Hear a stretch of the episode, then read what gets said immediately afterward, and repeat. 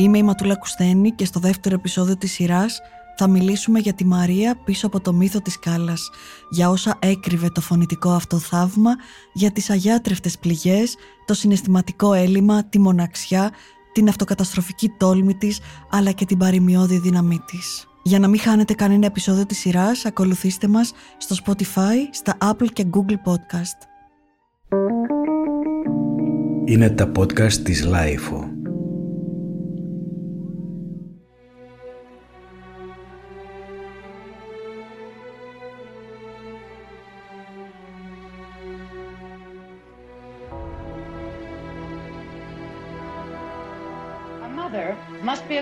To her children. Yes or no? There is no going away from that. It is a responsibility. She's not doing anything special. It is her duty, not responsibility. It's her duty. There's where I'm stiff as a German, if it can be called German. A mother, there's nothing extraordinary about, oh, how wonderful a mother she is. She's got to be wonderful. Otherwise, don't have children.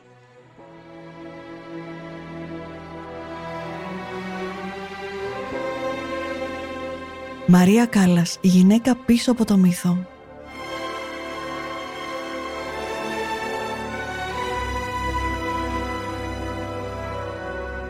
Η Μαρία Κάλλας ήταν μια επιβλητική παρουσία. Ήταν ψηλή, είχε πελώρια, εκφραστικά, καστανά μάτια, με τα οποία κάρφωνε ό,τι ήθελε να μαγνητήσει. Το πρόσωπό της ακτινοβολούσε όταν γελούσε και η φωνή της, εκτός σκηνής, είχε μια ευγένεια και μια συστολή. Τα χέρια της που μικρή δεν ήξερε τι να τα κάνει, μεγαλώνοντας αποφάσισε να τα εντάξει στα εκφραστικά της εργαλεία και γίναν και αυτά ένα ακόμα χαρακτηριστικό της στη σκηνή. Δεν ξεπέρασε ποτέ το σύμπλεγμα με τα στρουμπουλά της πόδια, αλλά όταν συμφιλιώθηκε με τον εαυτό της και το βάρος της, μεταμορφώθηκε σε μια λιγερή φιγούρα που ως πρότυπο κομψότητας είχε την Όντρεϊ Χέμπορν.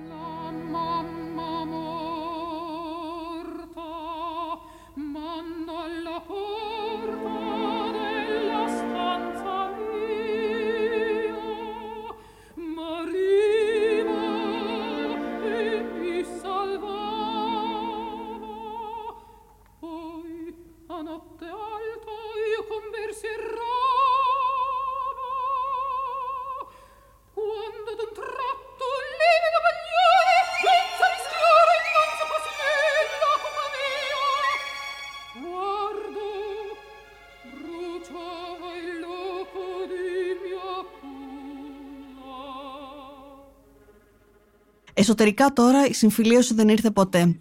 Η μεγάλη οικογενειακή πληγή δεν επουλώθηκε. Η Μαρία Κάλλας μεγάλωσε και έζησε αναπαράγοντας σε όλες τις, τις σχέσεις τα οικογενειακά τραύματα. Ο πατέρας της ήταν διαρκώς απόν. Η μητέρα πανταχού παρούσα αλλά την περιφρονούσε, στην καλύτερη περίπτωση όσο ήταν άσημη και την εκμεταλλευόταν σχεδόν τη στράγγιζε όταν μπήκε στο δρόμο της δόξας. Με τη Μαρία Κάλλας υπήρξε πάντα μια τεράστια ανακολουθία μεταξύ του τι φαινόταν στην όψη και τι έκρυβε η ψυχή. Γεμάτη αγιάτρευτες ψυχικές πληγές και χωρίς ισχυρούς οικογενειακούς δεσμούς, πορευόταν σχεδόν μόνη με μια αυτοκαταστροφική τόλμη και μια δύναμη παρημιώδη που ποτέ δεν καταλάβαμε από πού την αντλούσε.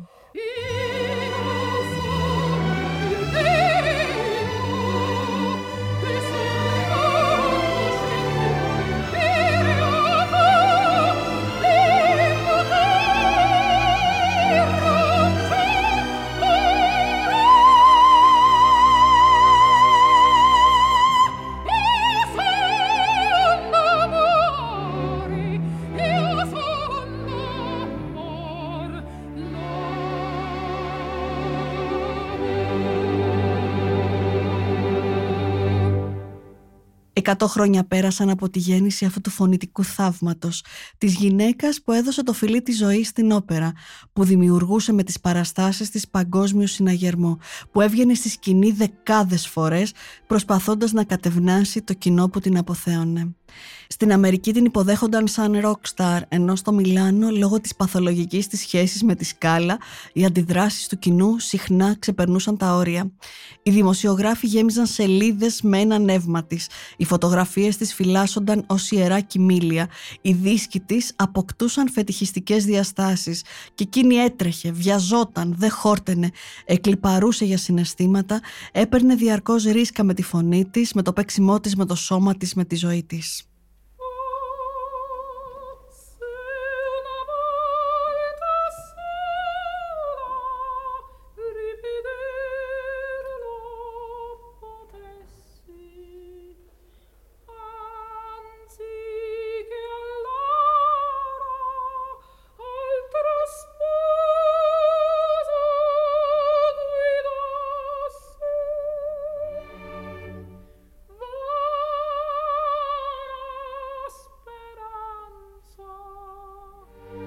Το ταξίδι της οικογένειας ξεκίνησε από το Μελιγαλά Μεσσηνίας. Ο μπαμπάς της, φαρμακοποιός Γιώργος Καλογερόπουλος, αποφάσισε το 1923 να εγκαταλείψει την Ελλάδα και να αναζητήσει ένα καλύτερο μέλλον για την οικογένειά του στη Νέα Υόρκη.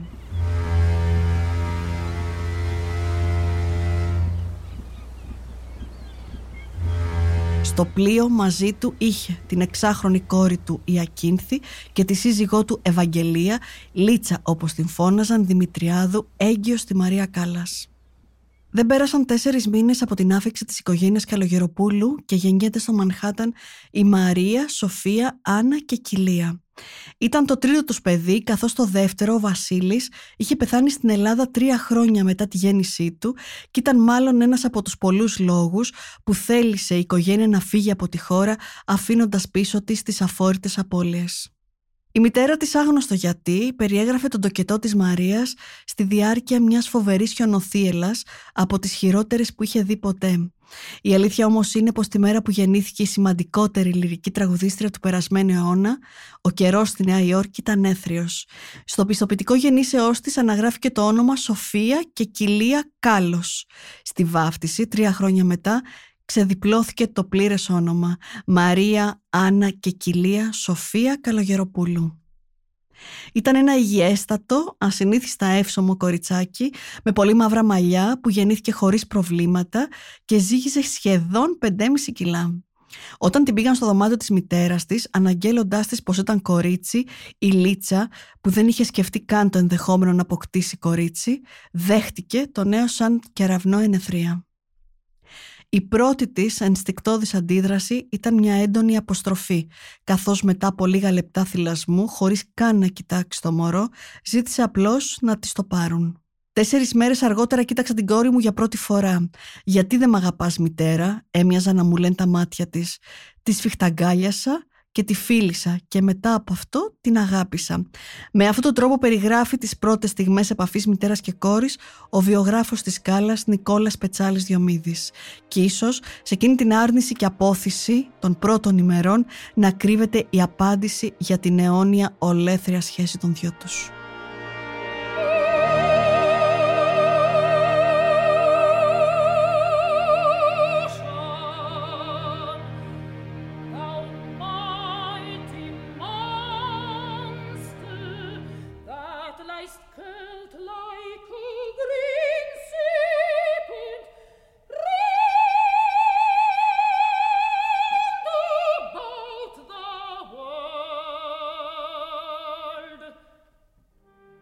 Εγώ αν γεννιόμουν εκεί, ξέρω ότι είχα τέτοια μητέρα, θα ήθελα να πνιγώ να αυτοκτονήσω με το λόρο μου.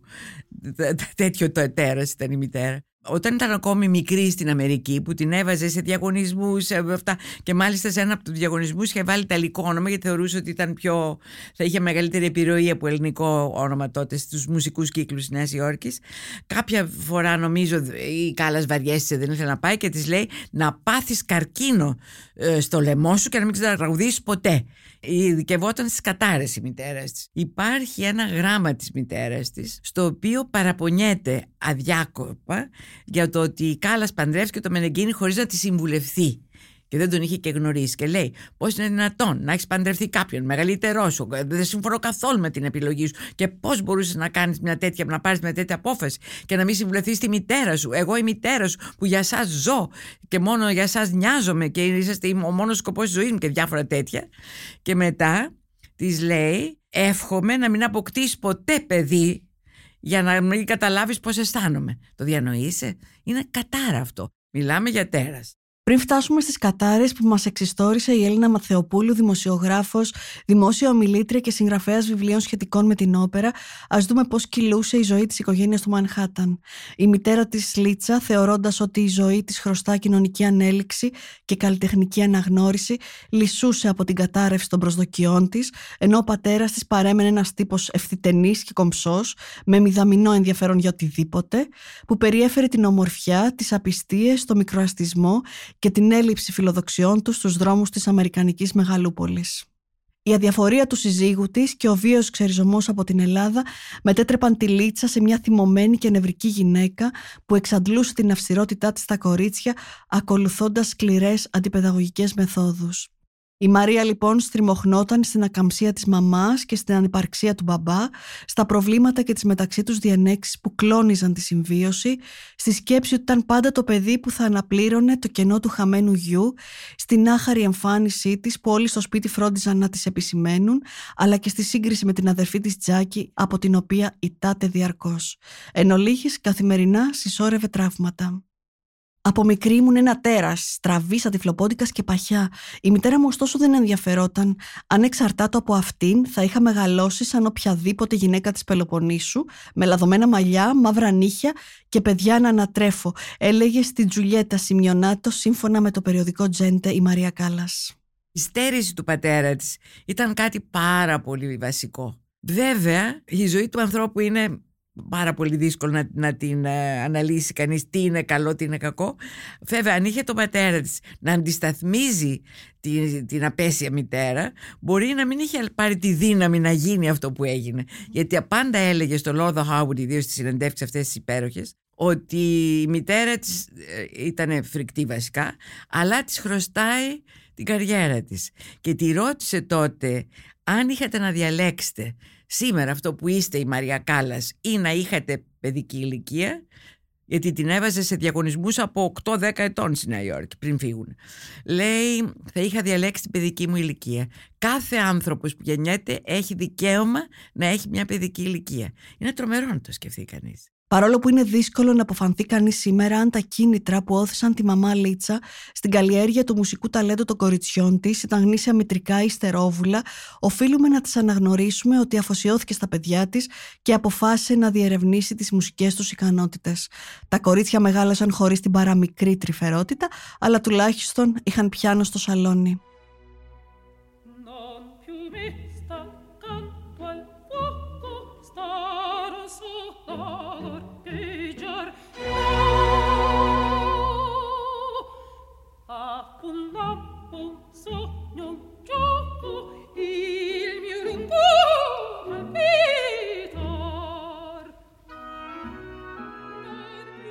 Έτσι Μαρία που ήταν ήδη φοβερά ισοστρεφής, ενίοτε ιδιότροπη και μάλλον στα όρια της αντικοινωνικής, κλείστηκε στον εαυτό της και εκφραζόταν μόνο μέσα από τα μαθήματα τραγουδιού.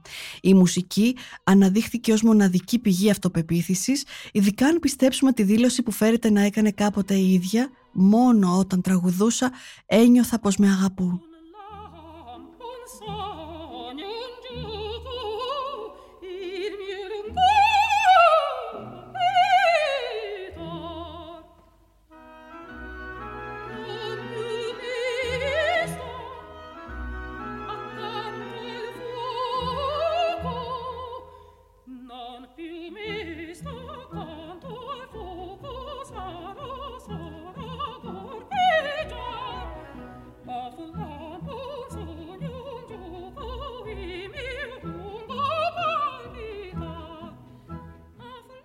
Το βαθύ αίσθημα της Μέρης απέναντι στον αδύναμο πατέρα, σε συνδυασμό με την ανταγωνιστική και καταπιεστική φύση της μητέρας της, έπαιξε αποφασιστικό ρόλο στη διαμόρφωση του χαρακτήρα της, αναφέρει ο βιογράφος της Μαρίας Κάλλας Νίκος Πετσάλης Διομήδης. Γρήγορα ένιωσε πως ήταν ουσιαστικά μόνη στη ζωή, άρα συνειδητοποίησε και την ανάγκη να στηριχθεί στον εαυτό της περισσότερο από ό,τι στους άλλους. Αντιδρώντας την αδυναμία και την οκνηρία του αγαπημένου αλλά άβουλου πατέρα της, η ίδια θα φτάσει στο άλλο άκρο, στην άκρα εργατικότητα, στην καταπιεστική έως και αδίστακτη αποφασιστικότητά της να πετύχει. Επιπλέον, αντιδρώντας από μικρή στη μητέρα της, θα γίνει όχι μόνο ανταγωνιστική, αλλά και έντονα επιθετική. Η στέρηση της αγάπης του πατέρα της από τα 13 της χρόνια θα την κάνει να αναζητά σχεδόν πάντα στο μέλλον στήριγμα και τρυφερότητα σε μεγαλύτερους άντρες, εν μέρη δηλαδή σε πατρικά υποκατάστατα. Σε όλη της τη ζωή η Μαρία θα τιμωρούσε τη μητέρα της, έστω και υποσυνείδητα για λογαριασμό του πατέρα της, τον οποίο αγαπούσε αλλά δεν μπορούσε ποτέ να του εκφράσει την αγάπη της καθώς φοβόταν την οργή της μητέρας της. Σε αυτή τη συνεχώς προσβαλόμενη αγάπη πρέπει να αναζητηθεί το βαθύ τραύμα της Μαρίας που ρίζωσε μέσα της την ανασφάλεια. Η μητέρα μισούσε τον πατέρα και η Μαρία της επέστρεφε το μίσος καμία απολύτως ενσυναίσθηση για τα παιδιά της δεν είχε. Ήταν μια γυναίκα εγωπαθής, υπολογίστρια και τελικά αυτή η σχέση κατέληξε σχεδόν σε εκβιασμούς. Η προσωπική της ευτυχία φοβάμαι ότι ήταν σημαδεμένη από το οικογενειακό περιβάλλον, από την τόσο δύσκολη σχέση με την μάνα αλλά και με όλη την οικογένεια φοβάμαι. Ήθελε να ε, έχει τουλάχιστον τον πατέρα ως πρότυπο αλλά δεν νομίζω ότι και ο πατέρας ήταν αυτό που θα έπρεπε απέναντί της. Και μετά η μουσική ευτυχώς πήρε τον πρώτο ρόλο. Πιο μετά χρόνια ε, νομίζω ότι με τον Ωνάση υπήρξαν στιγμές που θα ένιωσε μια ευτυχία και πιστεύω ότι το γεγονός ότι ήταν δύο Ελληνάκια που είχαν ξεκινήσει από το μηδέν και φτάσανε στην κορφή του κόσμου κάπου τους ένωνε, ίσως και γι' αυτό το λόγο ακόμη και μετά το φοβερό χωρισμό που συνέβη και το γάμο τον, του Ωνάση και τα λοιπά, εξακολούθησαν μέχρι το τέλος να είναι φίλοι και να βλέπονται. Ε, πάντως μια πάρα πολύ δύσκολη προσωπική ζωή που δεν την εύχεται κανείς σε κανέναν. Σε αυτό το θεμελιώδες έλλειμμα που μόλις μας περιέγραψε ο διακεκριμένος λυρικός καλλιτέχνης, μουσικολόγος και μελετητής του έργου της Μαρίας Κάλλας Άρης Χριστοφέλης, αποδίδει και ο Πολ Γουίνγκ την πεποίθηση ότι η Κάλλας έπασχε από ναρκισιστική διαταραχή, αποτέλεσμα της έλλειψης γονικής ενσυναίσθησης. Στο βιβλίο του «Πρίμα Ντόνα, η ψυχολογία της Μαρίας Κάλλας», που εκδόθηκε από το Πανεπιστήμιο της Οξφόρδης αναλύει πόσο ο ναρκισισμός αυτός που είναι φανερός τόσο στη μεγάλη εικόνα όσο και στις μικρές λεπτομέρειες της ζωής την έκρινε να αισθάνεται διαρκώς ότι την εκμεταλλεύονται για το ταλέντο της και ότι δεν εκτιμούν τις έμφυτες ιδιότητές της. Της χάριζε τη συνήθη αίσθηση μεγαλοπρέπειας αλλά και περιφρόνησης για τους άλλους. Την έκανε να οργίζεται εύκολα και να βλέπει τον κόσμο μόνο με ασπρόμαυρους όρους. Συχνά δε απαιτούσε από τους γύρω της να στηρίξουν την ευθραυστότητά και να αντιμετωπίσουν τις ανεκπήρωτες συναισθηματικές της ανάγκες.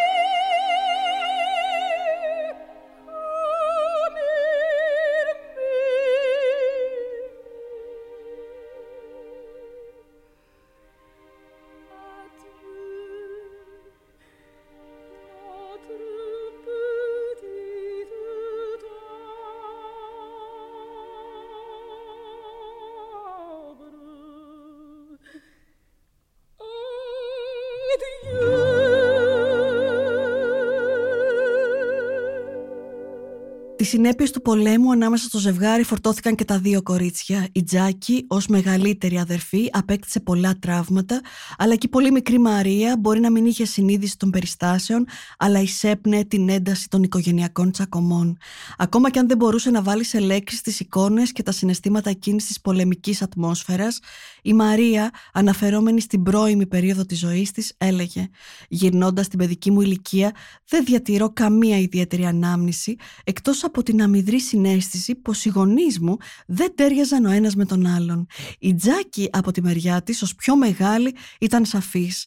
Η μητέρα μας ήταν μια γυναίκα που θρυνούσε ασταμάτητα το γεγονός ότι είχε παντρευτεί τον πατέρα μας.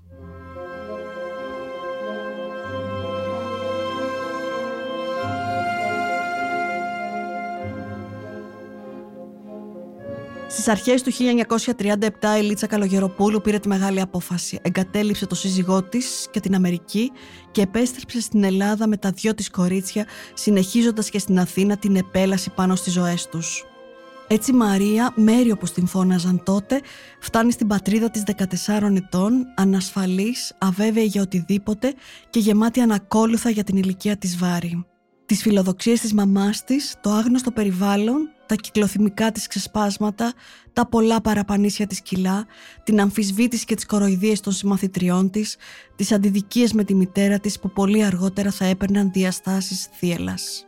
Τι ήταν αυτό που την κρατούσε άραγε όρθια; Την απάντηση μας δίνει ο Άρης Χριστοφέλης. Η μουσική, το ταλέντο και η βαθύτερη πίστη ότι έχει κάτι να πει, ότι έχει μια ιστορία να πει και έχει και ανάγκη να την πει. Έχει ανάγκη να επικοινωνήσει μέσω αυτής της ιστορίας, να αγαπηθεί, να δικαιώσει αυτό που αγαπάει τη μουσική και τους συνθέτες. Η γυναίκα που οριοθέτησε με τη φωνή της το λυρικό τραγούδι, στην προσωπική της ζωή είχε μάθει να σιωπά. Όχι μόνο στα πρώιμα χρόνια που δεν είχε ακόμα αντιληφθεί τη δύναμή της, αλλά και μέχρι τέλους. Σιωπούσε και έβρισκε καταφύγιο στο τραγούδι. Ο Βασίλης Λούρας, δημιουργός του ντοκιμαντέρ της εθνικής λυρικής σκηνής Μέρη Μαρία Μαριάννα, τα άγνωστα ελληνικά χρόνια της Κάλλας, μας εξηγεί. Αν δεν κάνω λάθος, είναι 21 Ιουλίου του 1943, όπου η Μαρία δίνει το πρώτο της προσωπικό ρεσιτάλ στο θέατρο Μουσούρι, στο θερινό θέατρο Μουσούρι, που είναι στο πεδίο του Άρεος. Στις 6.30 το απόγευμα, έχοντας ένα πολύ δύσκολο ρεπερτόριο. Στις 7.30 όμως έχει παράσταση Τόσκα στην πλατεία Κλαθμόνος. Οπότε για να προλάβει την παράσταση της Τόσκα, αφαιρεί τρία κομμάτια του προγράμματος για να φύγει τρέχοντας να πάει στην πλατεία Κλαθμόνος. Το λέω γιατί δεν μπορεί το μυαλό ενός ανθρώπου σήμερα να συλλάβει ότι το ίδιο απόγευμα μία τραγουδίστρια θα κάνει και ένα προσωπικό ρεστάλ και θα δώσει και μία παράσταση Τόσκας. Είναι απλώς αδιανόητο. Ε, για την Κάλλας δεν ήταν αδιανόητο, ήταν απλώς η ζωή της. Ήταν απλώς ο τρόπος που είχε μάθει να χρησιμοποιεί τις δυνάμεις της, τα εκφραστικά της μέσα, τη φωνή της, τα πάντα. Ήταν, είχε μια μεγάλη μανία για την τελειότητα και είχε μια μεγάλη μανία για να, για να φτάσει να, να κάνει τον εαυτό της αυτό που ήθελε να τον κάνει. Δηλαδή η Μαρία δεν γεννήθηκε Σταρ, δεν γεννήθηκε Όντρι Χέμπορν, αλλά κατάφερε να κάνει τον εαυτό της αυτό που ήθελε. Αυτό είναι πραγματικά θεαματικό. Δεν, δεν ξέρω αν, αν το έχουμε συναντήσει πολύ συχνά σε ανθρώπους που γνωρίζουμε για την πορεία τους και την καριέρα τους. Ήταν ένα παχουλό κορίτσι με πολύ μεγάλη μοιοπία από μια πολύ φτωχή οικογένεια που είχε δυσκολίες αποδοχής, δυσκολίες στο να την αγαπάνε και κατάφερε μέσω του τραγουδιού, μέσω της τέχνης της να γίνει ο εαυτός που ήθελε. Ακόμα και το πώς μεταμορφώθηκε μετά το 53-54 από μια παχουλή νεαρή κοπέλα σε, μια, σε ένα σχεδόν μοντέλο που έγινε και μέχρι και fashion icon είναι θεαματικό. Εντάξει, υπάρχουν και συζητήσεις ότι χάνοντας τα κιλά επιβαρύνθηκε η φωνή της κτλ.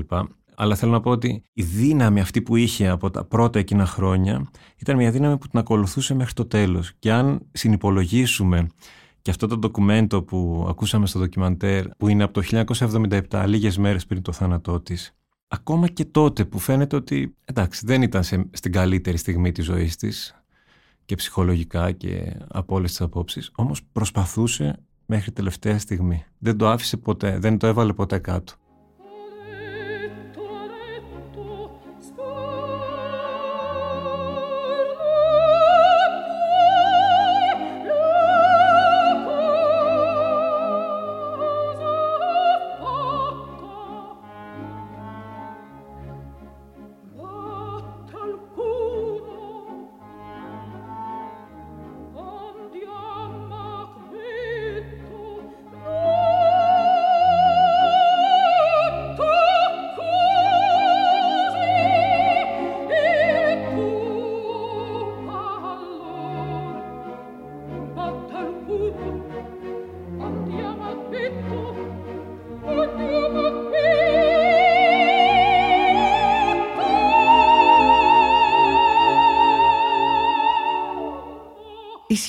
Σχέση της Μαρίας Κάλλας με τη μητέρα της συνέχισε να επιδεινώνεται κατά την παραμονή του στην Ελλάδα, αφενός γιατί η Λίτσα ούτε στην Αθήνα έβλεπε τις προσδοκίες της να επιβεβαιώνονται, αφετέρου γιατί οι κοινωνικές συνθήκες και η οικονομική ανέχεια ενίσχυαν την ανασφάλεια για επιβίωση των τριών γυναικών.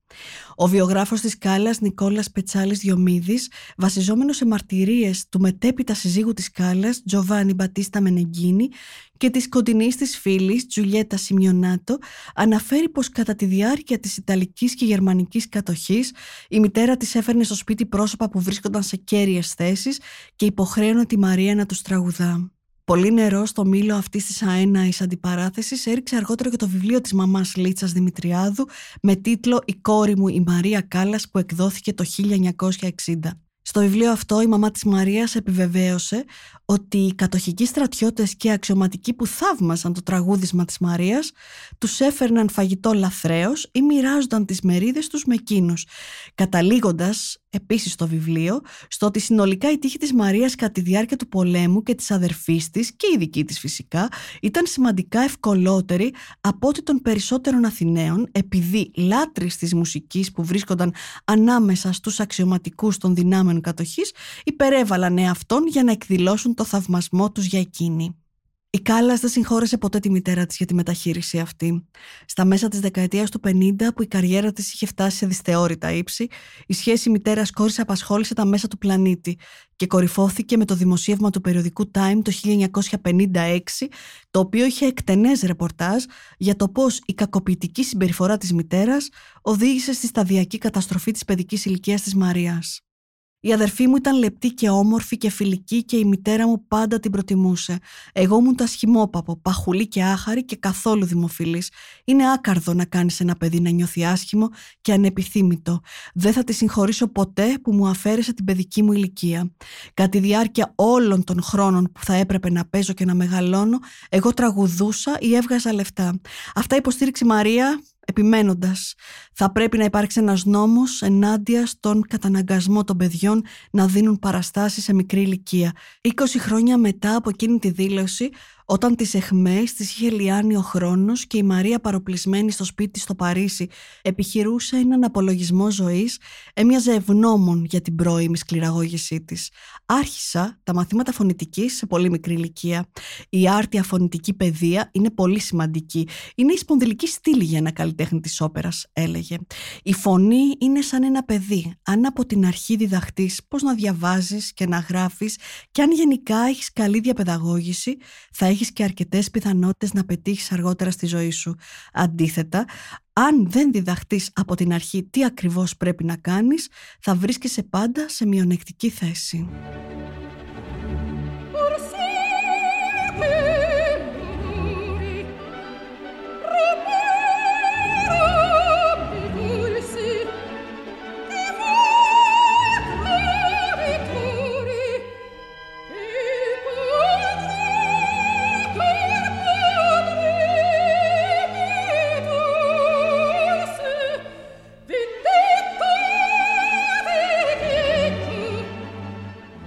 Τζοβάνι Μπατίστα Μενεγκίνη, ο σύζυγος μάνατζερ.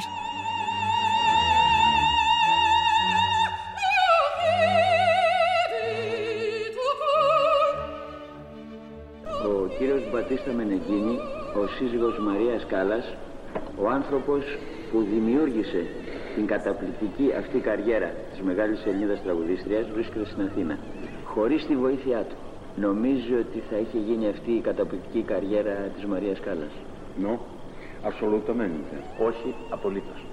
Γιατί είχε έρθει, είχε έρθει στη Βερόνα, θα είχε πάει η Μαρία στη Βερόνα. Πριν 30 χρόνια. Ναι, για τέσσερις παραστάσεις και όφιλε μετά τις τέσσερις παραστάσεις να γυρίσει στην Αμερική.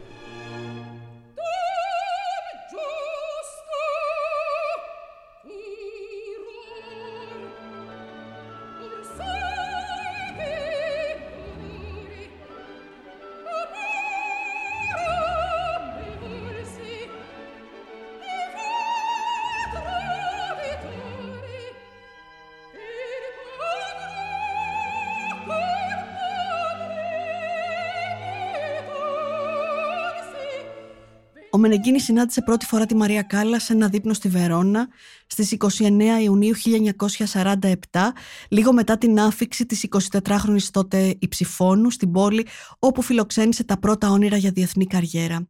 Η Μαρία επιτέλους δεν βρισκόταν ούτε στην Αμερική, το όπου επανασύνδεση με τον πατέρα της, ούτε και στην αβίωτη από τον έλεγχο της μητέρας Αθήνα.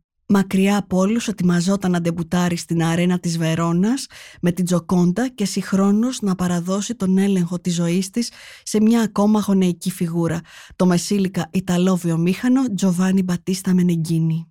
Από την αλληλογραφία της με το Μενεγκίνη, όπως κατά καιρούς έχει δημοσιευτεί σε διάφορα βιβλία, μεταξύ αυτών και το Μαρία Κάλλας γράμματα και αναμνήσεις από τον Τόμ Βόλφ, προκύπτει ότι στα εκατοντάδες γράμματα που αντάλλασαν, η Μαρία έβρισκε στο Μενεγκίνη παρηγοριά για τις ώρες μοναξιά στα διάφορα μέρη όπου ταξίδευε για παραστάσεις, μοιραζόταν μαζί του τα οικονομικά της ζητήματα, του σχολίαζε τις συνθήκες όπου ζούσε και εκείνους με τους οποίους τραγουδούσε, παραπονιόταν για τη μητέρα της που εξακολουθούσε να την καταδυναστεί δυναστεύει, του εξέφραζε με κάθε τρόπο τα γλυκά της συναισθήματα.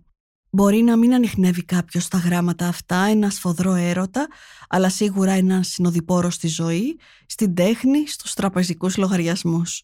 Ο Μενεγκίν από την άλλη εκτίμησε τη στοργική της τρυφερότητα, διέγνωσε εγκαίρως το ταλέντο της και την αξία της και παρότι τα αδέρφια του εξέλαβαν την Κάλλας ως πιθανή σφετερίστρια της περιουσίας τους, εκείνος την παντρεύτηκε στις 21 Απριλίου 1949, δύο χρόνια αφότου σύναψαν δεσμό. Αμέσως μετά το γάμο εκείνη αναχώρησε με πλοίο για τον Buenos Aires όπου θα τραγουδούσε Αΐντα σε μια εμφάνιση που έμελε να αποτελέσει έναν από τους πρώτους της τριάμβους. Στις 24 Απριλίου 1949, μόλις τρεις μέρες μετά το γάμο, του γράφει «Καλέ μου, σε χαιρετώ ακόμα μια φορά πριν κλείσω το γράμμα και το στείλω. Βγήκαμε για λίγο στη Βαρκελόνη και μου άρεσε πολύ. Την Κυριακή είναι βέβαια όλα κλειστά, αλλά πρέπει να σου πω πως οι τσάντες και τα παπούτσια είναι σε πολύ καλές τιμές. Σκέψου παπούτσια 1500 έως 2.000 λιρέτες και μάλιστα πολύ κομψά. Αγάπη μου, γιατί δεν μου έχεις γράψει νέα σου, δεν έστειλες ούτε ένα τηλεγράφημα. Σήμερα σε έχω νοσταλγήσει, δεν έχω τίποτα άλλο να σου πω. Μόνο πως έβαλα πάνω από το κρεβάτι μου τη μαντόνα μας. Σου στέλνω κάθε λεπτό της μέρας ένα φιλί και σε χαιρετώ. Στις 19 Μαΐου 1949 έχει πια φτάσει στο Buenos Aires και συνεχίζει την αλληλογραφία με αμύωτη ένταση. Αγαπημένε μου τίτα, θησαυρέ μου, είναι πια μεσάνυχτα. Έχω πιει τρία ποτηράκια κονιάκ με μέλι και δύο ασπιρίνες. Θα ξαπλώσω, ελαφρώς μεθυσμένη, προκειμένου να μπορέσω να κοιμηθώ και να υδρώσω. Βλέπεις με ταλαιπωρεί μια τρομερή γρήπη. Είμαι σίγουρη πως αν είχε κάποιος στο κρυολόγημά μου δεν θα μπορούσε όχι να τραγουδήσει αλλά ούτε να ανοίξει το στόμα του. Είχα δίκιο που φοβόμουν το πλοίο. Θυμάσαι τι σου έλεγα, μη με αφήσεις. Πρέπει να παραδεχτείς πως είμαι εξαιρετικά ευαίσθητη και προαισθάνομαι τις αναποδιές.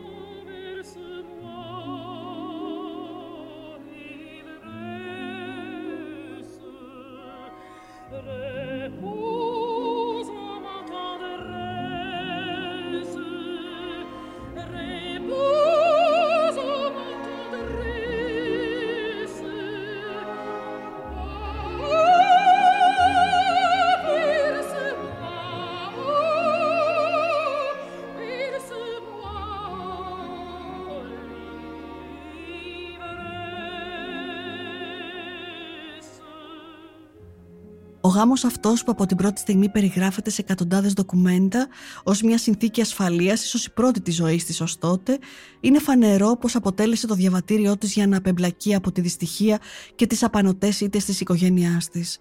Στην πραγματικότητα όμως ήταν λες και αντικατέστησε τον έλεγχο της οικογένειας από τον έλεγχο του Μενεγκίνη.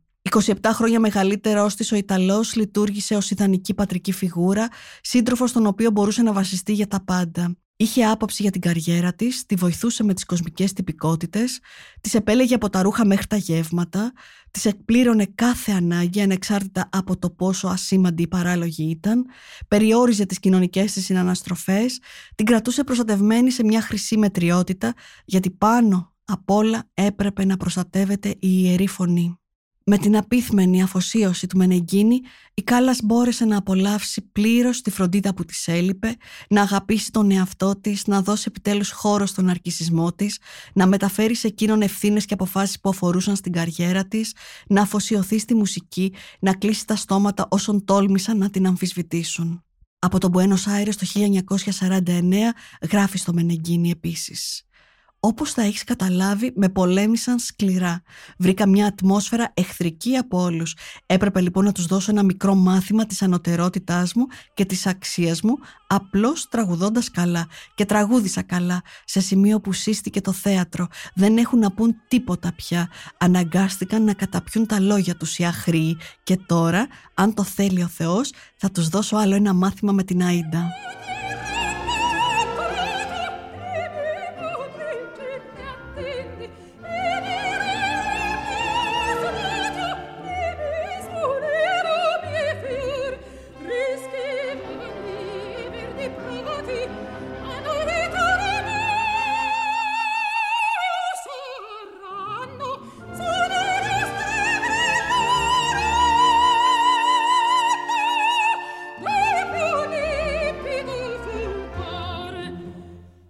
Χωρίς να το καταλαβαίνει, η Μαρία ολίστανε σε μια θλιβερή επανάληψη. Το κορίτσι που κάποτε κατηγορούσε τη μητέρα της ότι της ρήμαξε τα παιδικά της χρόνια ρίχνοντάς την ανήλικη στον εργασιακό στίβο, ζούσε τα πιο φλογερά της χρόνια αποκομμένη από τους χυμούς της ζωής. Το οπερατικό της Κοντέρ κατέγραφε το ένα ρεκόρ μετά το άλλο. Θρίαμβη στη Λατινική Αμερική, πριγκίπισσα στη Βασιλική Όπερα του Λονδίνου, βασίλισσα στη Σκάλα, περιζήτη στην Αμερική, ανάρπαστη στις ηχογραφήσεις, ακριβοθόρητη στην Ελλάδα. Κι όμως πίσω από αυτές τις τεράστιες δόσεις δόξας υπήρχε μια ρουτίνα ανακόλουθη με την ηλικία και την εσωτερική της φλόγα. Την είχε περιγράψει, αν όχι αποδομήσει η ίδια, αποκαλύπτοντας στο περιοδικό Time ότι η βραδινή της ρουτίνα περιλάμβανε μπάνιο, λίγο παιχνίδι με τα σκυλάκια της και ύπνο πλάι σε ένα σύζυγο που κοιμόταν από νωρίς. Η ζωή τους ήταν ένα συνδυασμό σπαρτιατικής λιτότητας, αυστηρής αυτοπειθαρχίας και σκληρής δουλειάς. Επί μία δεκαετία οι φιλοδοξίες, η δύναμη της θέλησής της και το πάθος της για προσωπική βελτίωση ήταν εστιασμένα στην τέχνη της. Τίποτα δεν παρενέβαινε ανάμεσά τους, έγραψε στο βιβλίο του «Η όπερα στην Αμερική» ο Τζον Ντιζίκης. Αυτή η κοινή ζωή που ξεκινούσε κάπως έτσι κατέληγε δέκα χρόνια μετά με επιστολές γεμάτες απαξίωση, αιχμές για εκμετάλλευση και κατηγορίες για οικονομική κακοδιαχείριση. Ήταν τόσο διαβρωτική η επίδραση του Ωνάση πάνω στη Μαρία Κάλλας που εκείνη θέλησε να πετάξει από τη ζωή της στο Μενεγκίνη όπως την τρίχα από το ζυμάρι. Την 1η Μαρτίου 1960 γράφει στο δικηγόρο και φίλο της Walter Cummings. Νομίζω πως έχει έρθει η ώρα να πάρω διαζύγιο. Ξέρω ότι θα ενοχληθείς με την αποφασή μου, αλλά δεν μπορώ να κάνω αλλιώς. Μην προσπαθήσεις να με πείσεις. Μάθε πόσο θα στοιχήσει, πόσος καιρός θα χρειαστεί, αν απαιτείται η συνένεση του Μενεγκίνη ή όχι. Δες αν όλες οι προετοιμασίες μπορούν να γίνουν αθόρυβα, χωρίς δημοσιότητα, ώστε να έρθω εκεί για όσο το δυνατόν λιγότερες μέρες. Σε παρακαλώ, ενημέρωσέ με και λάβε υπόψη πως δεν θέλω να λείψω περισσότερο από μια εβδομάδα και μη με θεωρήσεις, σε παρακαλώ τρελή. Το ξέρω είμαι. Ιστερόγραφο. Απάντησέ μου όσο πιο γρήγορα μπορείς.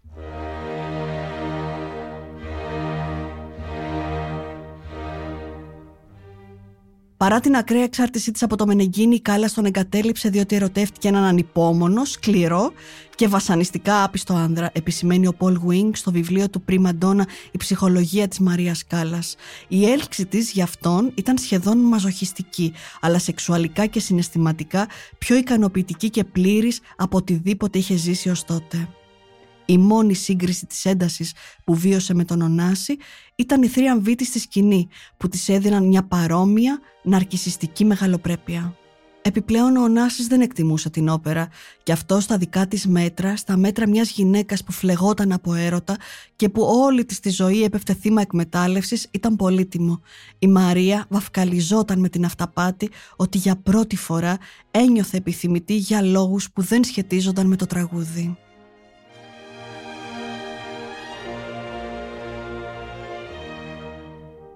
Ο τρόπος με τον οποίο η Μαρία ερωτεύτηκε διανύοντας την τέταρτη δεκαετία της ζωής της ήταν σαν να ενσάρκωνε όλους μαζί τους ρόλους που είχε υποδεθεί στη σκηνή.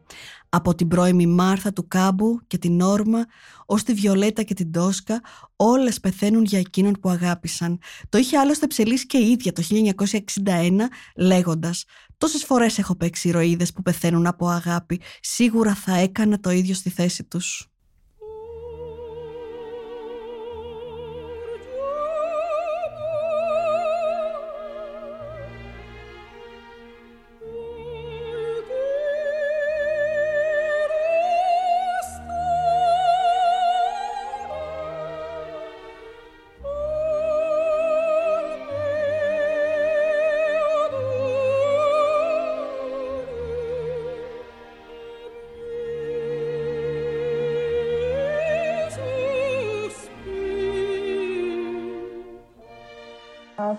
Answer what Yes, please. It has been said Maria Callas gave up singing for Aristotle Onassis. Uh, well, I could not. I, I could do that without answering that, but I think it's an honest question. Uh, I thought that when I met a, a man I loved, uh, that I didn't need to sing.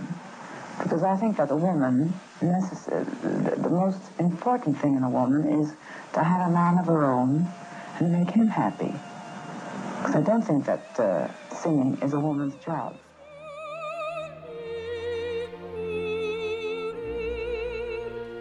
Τη δεκαετία του 60 αρχίζει σταδιακή αρέωση των εμφανίσεών της. Η Κάλλα ήταν φανερό πω είχε αποφασίσει να αφήσει στην άκρη τις μεγάλες πρωταγωνίστριες της όπερας και να γίνει εκείνη η ηρωίδα της ζωής της. Η φωνητική της υγεία είχε πληγεί, αλλά η καρδιά της ήταν γεμάτη και έτσι τον Ιούλιο του 1965 συμμετείχε για τελευταία φορά σε σκηνική παρουσίαση όπερας, πρωταγωνιστώντας ως Τόσκα στη Βασιλική Όπερα του Λονδίνου με σκηνοθέτη το Φράγκο Τζεφιρέλη. Μετά το 1965 η Κάλλα δεν ξανατραγωνιστεί τραγούδισε δημοσίως για 8 έτη. Έτσι, όταν στα τέλη της δεκαετίας του 60 ήρθε η στιγμή να παλέψει με την προσωπική της δυστυχία, το φάντασμα μιας καριέρας αφημένης κάπου στα καμαρίνια του Covent Garden άρχισε να θεργεύει. Η Μαρία ήταν σαφές από χρόνια πως δεν κατάφερε να συνδυάσει προσωπική και επαγγελματική ευτυχία, αλλά ξαφνικά είχε βρεθεί εγκαταλειμμένη από όλα εκείνα στα οποία αφιέρωσε τη ζωή της. Εκείνο το διάστημα στράφηκε σε ό,τι της είχε απομείνει. Στις 16 Ιουνίου 1968 γράφει στη δασκάλα της Ελβίρα Ντεϊντάλγκο «Νιώθω σαν να έχω δεχτεί ένα πολύ βαρύ χτύπημα. Υπάρχουν στιγμές που δυσκολεύομαι να αναπνεύσω. Είμαι στο Παρίσι και θα προσπαθήσω να βάλω κάποια τάξη στο βασανισμένο μου μυαλό. Προσπαθώ να επιβιώσω. Οι προσπάθειές μου ωστόσο είναι μάλλον υποτονικές καθώς μου λείπουν οι ψυχικές δυνάμεις και επομένως και οι σωματικές. Δεν ξέρω που θα μπορούσα να πάω για λίγη ησυχία και ηρεμία. Έπειτα από τόσα χρόνια δουλειάς και τόσες θυσίες για έναν άντρα νιώθω σαν χαμένη. Δεν έχω που να πάω. Λίγο μετά εξομολογείται στο φίλο της Τζον Αρντόιν. Τι μοναχική ζωή με περιμένει Τζον, καμία δουλειά για την οποία νιώθω ικανή δεν θα είναι ποτέ όπως ήταν κάποτε. Κανένας άντρας δεν ανταποκρίνεται στις προσδοκίες μου και στα κριτήριά μου. Ζητάει κάποιος πολλά να απαιτεί από τους ανθρώπους να είναι πιστοί, έτοιμοι, ευσυνείδητοι και ενθουσιώδεις. Νιώθω μεγάλη απογοήτευση που δεν εμπιστεύομαι κανέναν άλλον προηγούμενο, τωρινό ή μελούμενο εκτός από τον εαυτό μου. Είμαι άραγε τόσο παράξενο πλάσμα; Και αν ναι γιατί; Παρηγοριά στη δίνει εκείνης της περίοδου η στενή της φιλία με το μεγάλο αντικομφορμιστή κινηματογραφιστή, ποιητή και ακτιβιστή Πιέρ Παόλο Παζολίνη, ο οποίος την κρατά στα δύσκολα και την έπεισε, παρά τη συναισθηματική της αστάθεια, να επιχειρήσει το ένα και μοναδικό της κινηματογραφικό βήμα, πρωταγωνιστώντας τη μύδια του. Εγχείρημα τολμηρό και σπάνιο, πολύ μακριά από τις ερμηνευτικές βεβαιότητες της σκάλας, το οποίο παρά τις μεγάλες προσδοκίες και την υψηλή καλλιτεχνική αξία απέτυχε εμπορικά. Perché cerchi di passare attraverso il fuoco? Non Non potrei farlo! È inutile tentare! Se vuoi parlarmi puoi farlo, ma senza avermi vicino né toccarmi! Ήταν μάλιστα τέτοια η έκπληξη του καλλιτεχνικού κόσμου στην απόφασή της να πει επιτέλους ναι στον κινηματογράφο που ο Λουκίνο Βισκόντι της γράφει στις 4 Νοεμβρίου 1968. Η είδηση μου προκάλεσε θόρυβο, με παραξένεψε. Σκέφτηκα μα πώς, η Μαρία ρίχνεται, ψυχείται και σώμα της στην ερμηνεία ενός ρόλου. Θα παίξει τώρα στο κινηματογράφο σαν να εγκαταλείπει την καριέρα της στην όπερα, σαν κάποια που έχασε θα λέγαμε το χάρισμα της σπουδαίας ερμηνεύτριας για να στραφεί στο σινεμά. Σκέφτηκα πως δεν θα ήταν έξυπνη ούτε ορθή επιλογή, της γράφει. Συγχώρεσέ με την ειλικρινιά μου, αλλά νομίζω ότι οι αληθινοί φίλοι μιλούν ξεκάθαρα. Ξέρω πως είσαι συνετή και προσεκτική Μαρία. Ξεκίνα πάλι το τραγούδι, γύρισε στο κοινό σου που σε περιμένει και που δεν θέλει να το απογοητεύσεις. Η πρώτη και κύρια συμβουλή που έχω να σου δώσω είναι να γίνεις πρώτα και πάνω απ' όλα ξανά η Μαρία Κάλλας. Μπορούσε όμως να ξαναγίνει κάλαση Μαρία; Η κατάχρηση χαπιών με τα οποία έφθυρε συστηματικά την υγεία της, η ματέωση και η συντριβή με την πραγματικότητα έπειτα από τη χλιαρή της παγκόσμια αποχαιρετιστήρια περιοδία με τον Τζουζέπε Στέφανο κατά τη διετία 1973-1974, ο προσωπικός της μαρασμός αλλά και οι απανοτές απώλειες των πιο δικών της ανθρώπων μεταξύ αυτών και του Αριστοτέλη Ωνάση της δημιουργούσαν την αίσθηση ότι είχε φτάσει στο τέλος του ταξιδιού. Δεν ήθελε να ζήσει άλλο, περίμενε το θάνατο, έλεγε ο Τζουζέπε Στέφανο, περιγράφοντας την παρέτησή της. Όταν τη συνάντησα το 1972 μου είπε «Αγαπημένε μου Πίπο, κάθε μέρα ευτυχώς και μια μέρα λιγότερη». Έπειτα ήταν και αυτή η ανοιχτή πληγή με την οικογένεια. Με τη μητέρα της είχε χρόνια να μιλήσει και να συναντηθεί. Δεν επιθύμησε ποτέ την επαναπροσέγγιση. Ωστόσο, το 1977, λίγο πριν πεθάνει, σε μια απόπειρα που έκανε να υπαγορεύσει στο Στέλιο Γαλατόπουλο τα απομνημονεύματά της, διαφαίνεται μια διάθεση συγχώρεσης. Η Κάλλας για πρώτη φορά, μάλλον πιο ευάλωτη από ποτέ, παραδέχεται πως δεν έπρεπε εκείνη και η αδερφή της Τσάκη να περάσουν χωριστά το μεγαλύτερο μέρος της ενήλικης ζωής τους σε θλιβερή μοναξιά καθημιά στο σπίτι της. Όμως η μητέρα μου και η αδερφή μου δεν με ρωτούσαν ποτέ αν είμαι καλά. Ήθελαν να τους δίνω περισσότερα χρήματα, έλεγε η Κάλλας. Αυτό με πονάει πολύ, δεν ξεπερνιέται. Η μητέρα μου μου έχει γράψει πως λυπάται που με έφερε στον κόσμο. Με έχει καταραστεί επειδή αρνήθηκα να της δίνω κι άλλα χρήματα. Η αμφιθυμία στο κείμενο αυτό συνεχίζεται όταν λίγο μετά όμως παραδέχεται. Κι όμως έρχεται μια στιγμή που ανακαλύπτεις πως έστω και αν η οικογενειακή δεσμή δεν είναι μια από τις πιο εμπνευσμένες επινοήσεις του ανθρώπου, είναι ωστόσο ό,τι καλύτερο. Για κάποιο διάστημα έβρισκα καταφύγιο στον άντρα μου και την τέχνη μου. Όταν όμως ο γάμος μου άρχισε να διαλύεται, συνειδητοποίησα ότι ήμουν μόνη, όπως μόνη ήμουν ουσιαστικά πάντοτε, αφότου θυμάμαι τον εαυτό μου.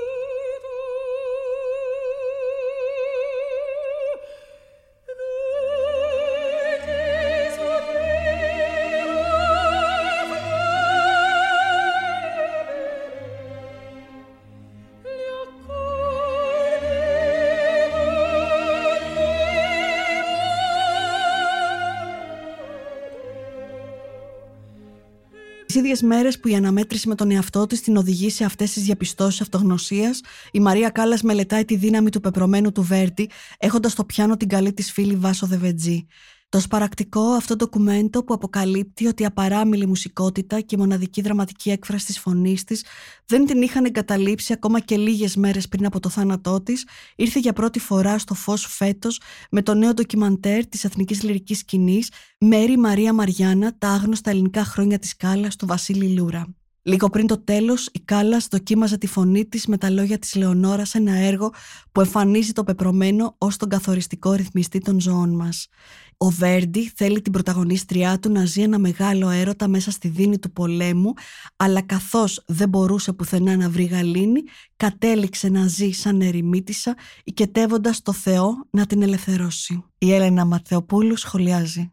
Κατά κάποιο τρόπο ε, υπήρχε πάντα η μικροαστή Ελληνίδα μέσω της. Ήταν βέβαια και, ε, και πάρα πολύ θρήσκα, όχι ότι αυτό είναι μικροαστικό, αλλά πάρα πολύ θρήσκα και προληπτική. Έλεγε πάντα ότι επειδή είμαι Ελληνίδα είμαι και προληπτική. Είμαστε λέει πάντα στα χέρια του Θεού μας, πάντα έκανε το σταυρό της πριν βγει στην, ε, σκηνή, στη σκηνή και οι ιδέες της άμα έφευγε για την Αμερική περιέγραψε πως στο βαπόρι που πήγαινε είπε τώρα βάζω τον εαυτό μου στα χέρια του Θεού δεν ξέρω τι θα ακολουθήσει. Μόνο ο Θεός μπορεί να, να με βοηθήσει και να ακολουθήσει τα βήματά μου. Και αυτό είναι κάτι πάρα πολύ συγκινητικό στην αρχή της καριέρας της.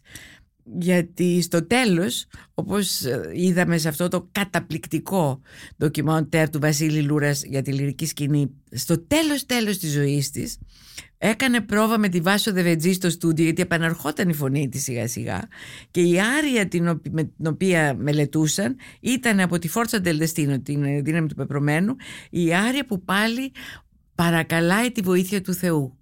Και είναι πολύ συγκινητικό. Έτσι άρχισε και έτσι τελείωσε. Είναι και αυτή άλλη μια σπαρακτική λεπτομέρεια από τη μυθιστορηματική ζωή της Κάλλας και τις ανατριχιαστικές ομοιότητες που βρίσκει κανείς εκείνη και τις ηρωίδες που ενσάρκωσε. Στις 16 Σεπτεμβρίου 1977, σε ηλικία 53 ετών, η καρδιά της υποχώρησε.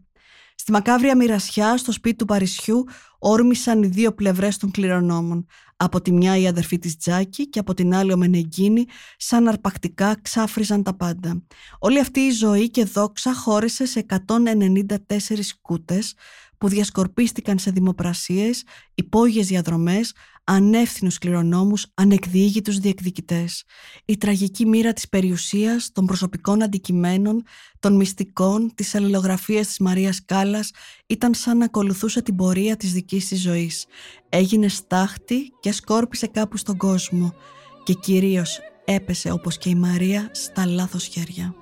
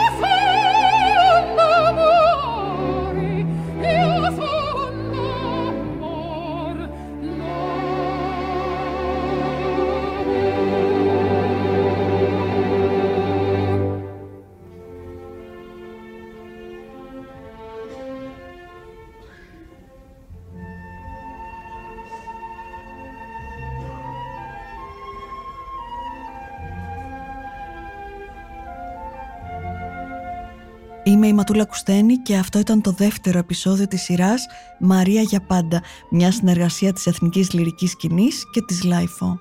Στο επόμενο επεισόδιο θα μιλήσουμε για τα αθηναϊκά χρόνια της Μαρίας Κάλλας. Για να μην χάνετε κανένα επεισόδιο της σειράς, ακολουθήστε μας στο Spotify, στα Apple και Google Podcast. Είναι τα podcast της LiFO.